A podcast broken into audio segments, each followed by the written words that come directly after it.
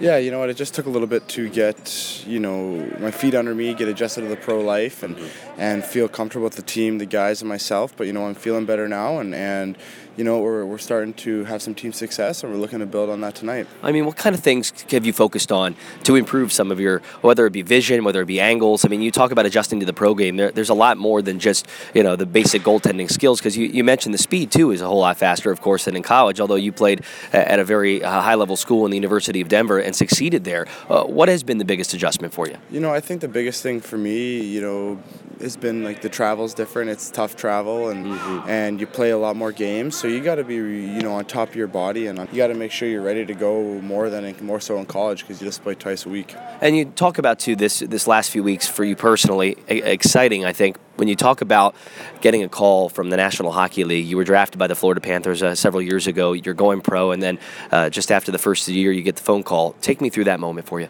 Yeah, it was pretty pretty exciting. You know what? It's uh, always a dream of mine to play there and whatnot. And, and, even though it was just for practice and whatnot, it was a great experience and a great uh, taste of, you know, hopefully what the future holds. And that's that's my goal and that's what I'm striving towards. So I, uh, you know, it was it was really really awesome experience, and I'm happy they gave me the opportunity. When you were up there, you had a chance to rub shoulders uh, and maybe chat a little bit with Roberto Luongo, who in a lot of circles perhaps could be ranked among the best that's ever played the position.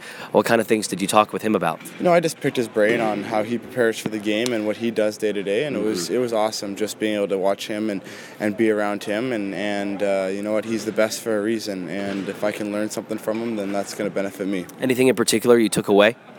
You know, just the whole atmosphere about how everyone prepares and how he prepares for practice and games, and and just for where I need to or what I need to do in order to get to that level. And now looking ahead to the second half of the season, this is where things really start to get even more ramped up than they already have been. The division race is as tight as ever. Uh, over the last few weeks, you've been playing a lot of divisional games. As a goaltender, uh, you always hear the word pressure. How do you adjust, and how do you feel in that um, uh, in games like this, and in games down the stretch where you know it's, it's going to be a tight race?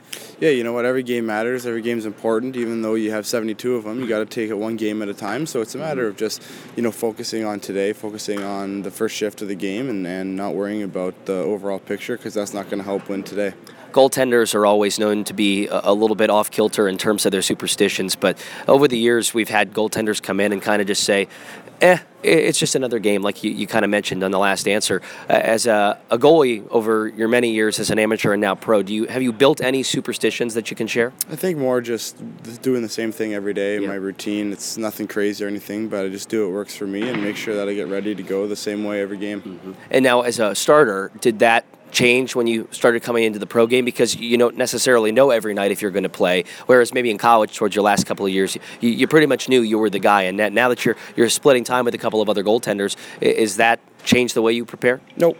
No, not really. No, you prepare whether you're playing or not the same way.